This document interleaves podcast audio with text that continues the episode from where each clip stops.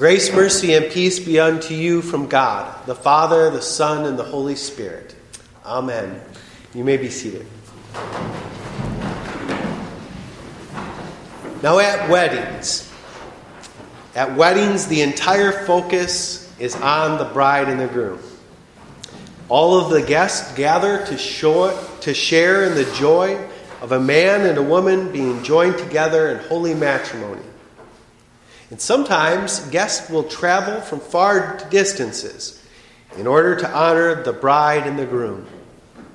Why? Well, marriage is special. It's the beginning of a family. Marriage is love taking shape into forms of vows and commitments the husband offers his body and all that he has to his wife, and the wife offers her body and all that she has to her husband. Love is no longer an ideal. In marriage, love takes on the day to day commitment for richer, for poor, in sickness and in health in marriage, one's love is given a place to manifest itself. Yes, at a wedding, all the focus is on the beginning of this union between the man and the woman. Yet the Bible tells us that marriage is not an end in itself. Marriage is a profound mystery that refers to Christ and his church.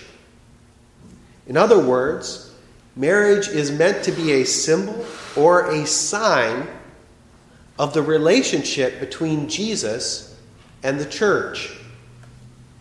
Husbands are to love their wives as Christ loved the church, and wives are sub- to submit to their husband's love as the church is to submit to the love and divine service of Jesus. Each and every Christian marriage is supposed to remind all who attend the mystery of Christ and the church. It says, that, or this is the mystery of the divine family.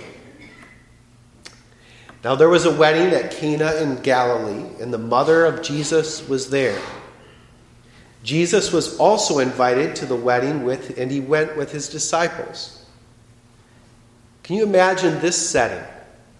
Here is Jesus at a wedding. This wedding would be a symbol of his future marriage to the church. And at this time, only Jesus was aware of this fact. Nobody, not the bride, not the groom, or any of the guests fully understood the marriage between Christ and his church. And even if they had some inkling of it from Old Testament teaching, nobody really yet knew the identity of the Christ. Yet the Christ was at their wedding. Jesus was honoring marriage with his very presence at this wedding. Now, in moments of weakness, I've been guilty of thinking that God doesn't really care about personal things in my life.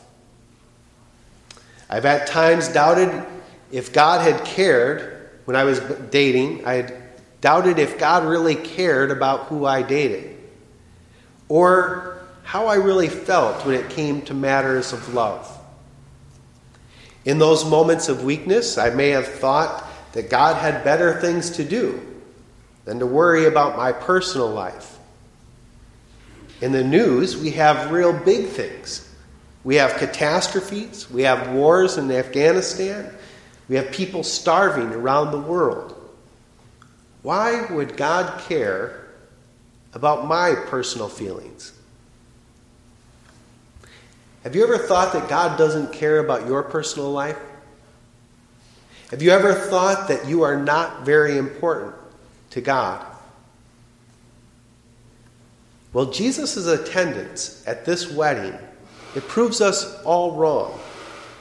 Jesus set aside time to celebrate this wedding.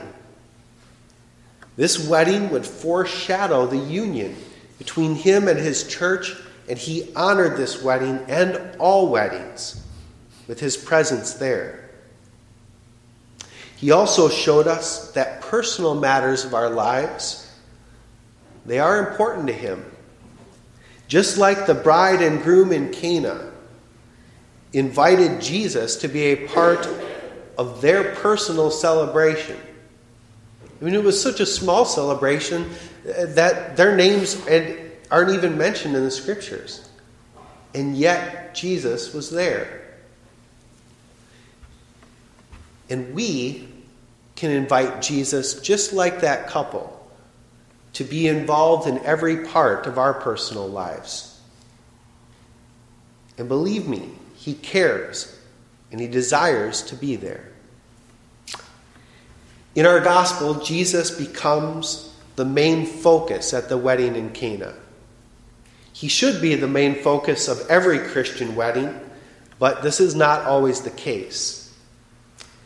But anyway, if we were there, let's say we were there at this wedding in Cana, we probably wouldn't have really noticed Jesus at all.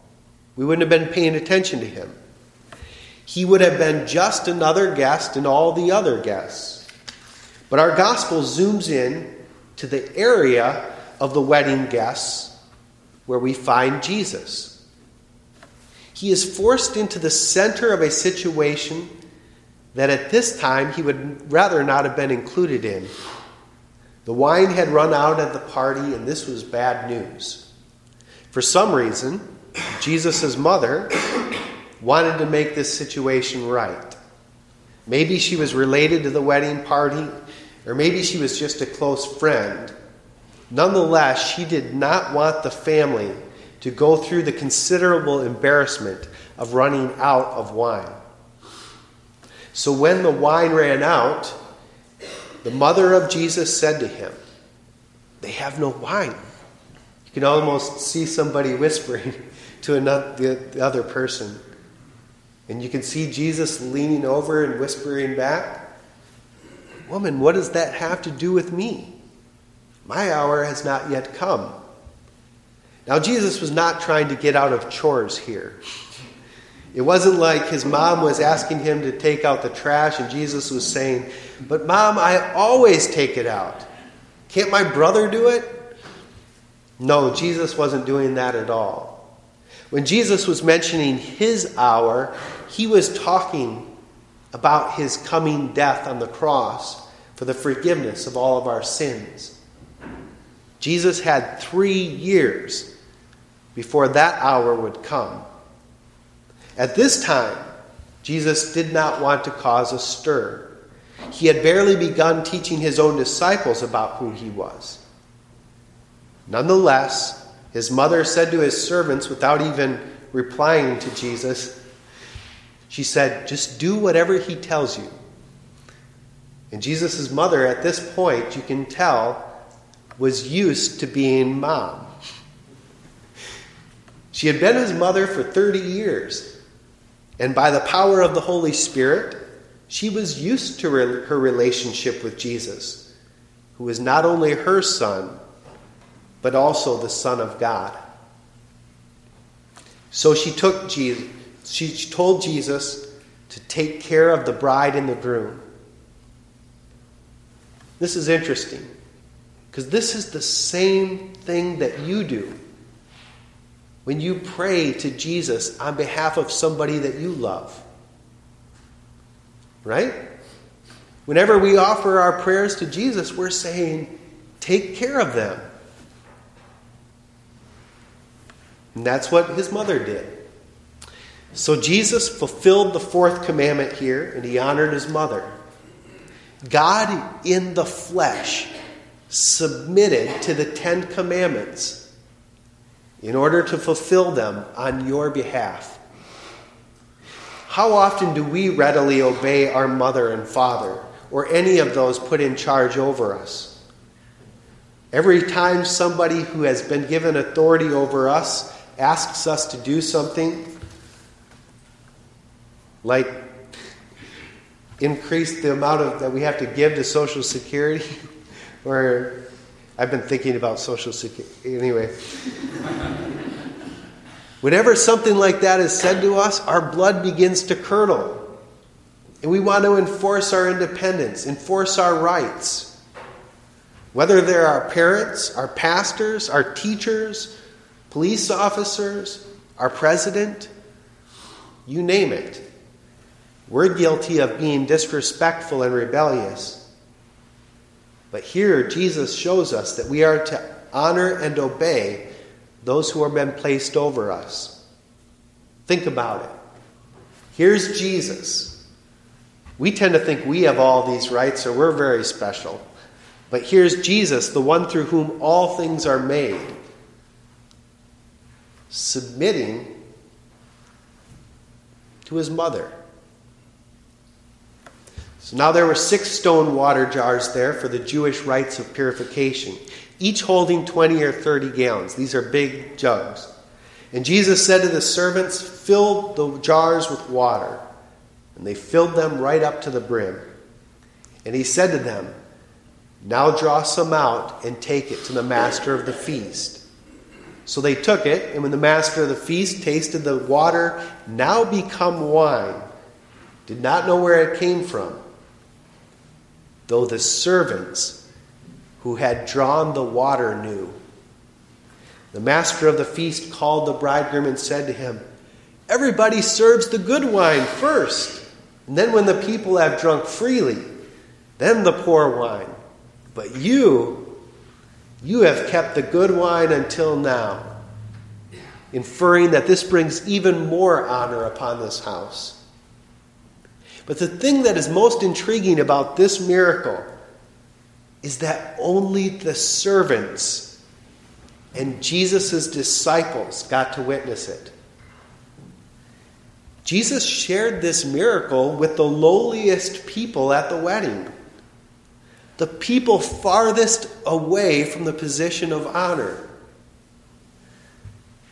Those are the ones who got to see God in the flesh performing a miracle. We so often want the positions of honor. Yet, if we were at this wedding in a place of honor, we would have missed out on Jesus' first miracle. Have you ever sought out personal gain and thereby missed one of God's miracles? The funny thing about that question is that you'll never know. But from this text, we learn that Jesus is quite comfortable being with those who serve over being with those who are served. The server often gets a closer look into what Jesus is doing.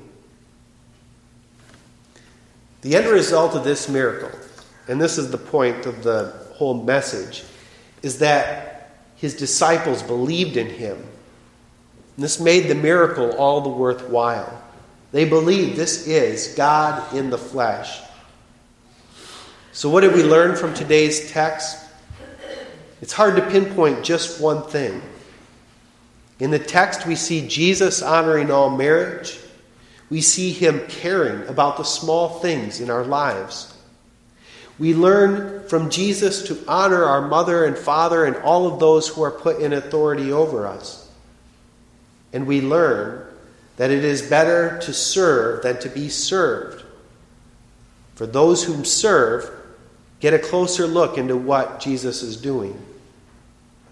And I also learned through Jesus' miracle that he truly is the Son of God, whom at the right hour died on the cross for the forgiveness of all of our sins. But Jesus not only honored the bride and groom at their wedding in Cana, he honors you today with his presence. For he has said that whenever two or three are gathered in my name, There I am also. We may not notice him, just like the people at the wedding feast didn't notice him. But Jesus, the Christ, the Son of the living God, is here this morning. And moreover, he not only showed us a miracle of turning water into wine today, but he gives the miracle of his true body and blood in, with, and under the bread and wine from this altar. Virtually unnoticeable. His same body that hung on the cross and his same blood that poured from his head, his hands, his side, and his feet. They are given to you for the forgiveness of all of your sins. Yes, Jesus is an example to us, and we talked a lot about that today. But he is so much more than that. He is the death of all of your sins and He is your everlasting life. He is your, the church's, He is your bridegroom. He married you, His church, in the waters of baptism, where He washed you and cleansed you and presented you to Himself without spot or wrinkle or any such thing, holy and without blemish in His sight. And he says to you, Take what is mine, my body, my blood, my life, and my salvation, for I freely give it to you. And the bride,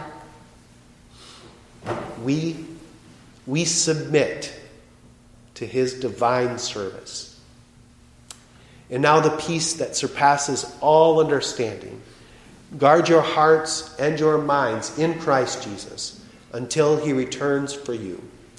Amen.